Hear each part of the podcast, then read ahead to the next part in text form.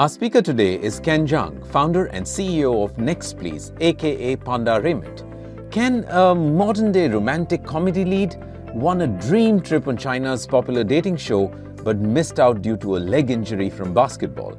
Despite subsequent knee surgeries, he pivoted from TV fame to successful entrepreneurship. His company Panda Remit began with a tight knit team of 17, and remarkably, nearly all original members remained part of the company after five years, showcasing an unwavering bond matching their robust business model. Panda Remit doesn't just transfer money, they're revolutionizing it. Just like Michelangelo's artistry, where borders are mere lines on a map and money flows as boundless as paint on a canvas. In his talk, he boldly urges you to ask yourself, what would you do if you were not afraid? Let's listen.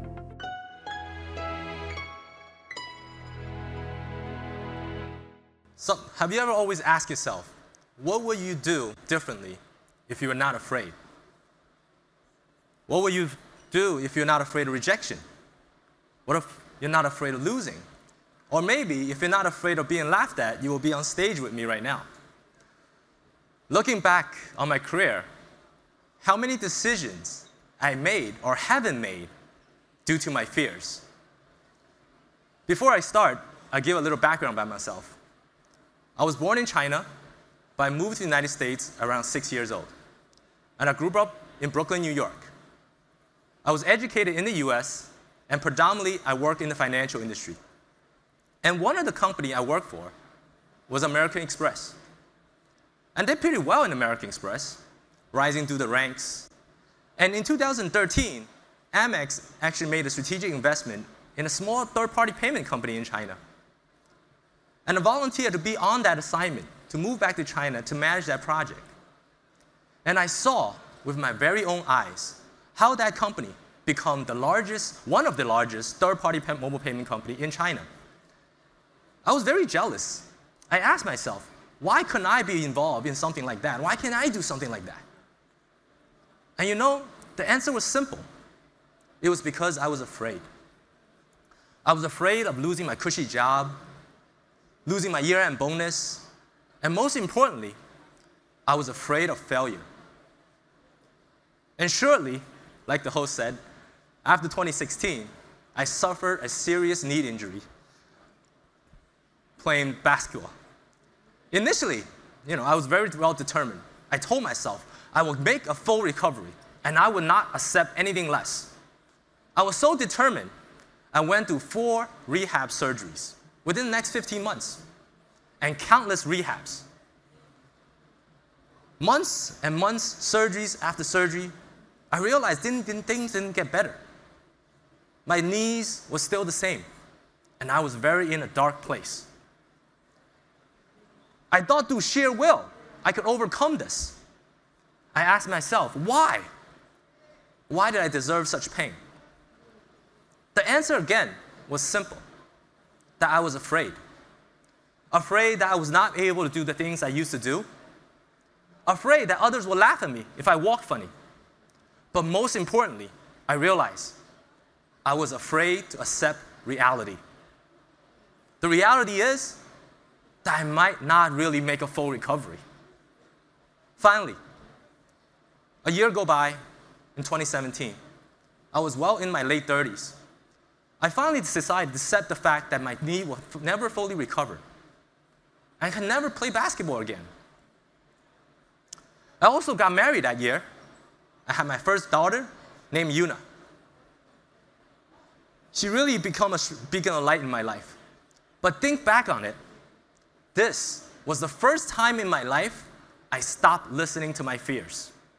If you notice, I told you, I was mid, late 30 at the time. The reason I got married and had kids so late was because of fear fear of commitment, the responsibility of being a father and a husband. In many ways, I still believe today that fear is a good thing and needed sometimes. It drives us, keep us alert. But I no longer allow fear to make decisions for me. In 2018, I quit my job at Amex. I found a great partner named Eric, and along with 16 others, we started Panda Remit. Interesting enough, I think the picture was before, right? That all the, all the everyone in this picture, all except one, are still with our company. Five years have passed. I'm very proud of that. That one person moved to New Zealand to start a family. As with any startup, the journey was difficult, especially during COVID. Travel restriction severely impacted our business. We had product issues. Customers were complaining. Our sales were stagnant. We weren't raising new money. Our employees can't even come to the office. There was so, many, so much uncertainty, both internal and external. The team looked to me for a solution. They wanted me to make decisions, but I had no easy solution. I don't know how to make the decision. The only thing that kept me going was I keep on asking myself, what decision or solution would I make if I weren't afraid? And what would a good leader do in a time of crisis? In the end, it was simple. I did two things define reality and provide hope. I told very upfront to the team the current status of the company. I let them know how much money we had in our bank account. But most importantly, I reminded the team that we have a great product that customer value. And all we have to do was focus on the things that we do well and work hard. Trust that good things will come. In the end, I want to sim- sim- sim- simple my decision making process. I tell myself these things. If I ever have, I have hard time deciding whether I want to eat or not eat, I decide not to eat. If I want to buy something and not buy something, don't buy. But if I ever I was to think about giving or not giving, most of the time I end up giving. And if you ever want to do something and the reason that's stopping you is fear, I strongly recommend you do it because it has worked out for me thus far. Thank you.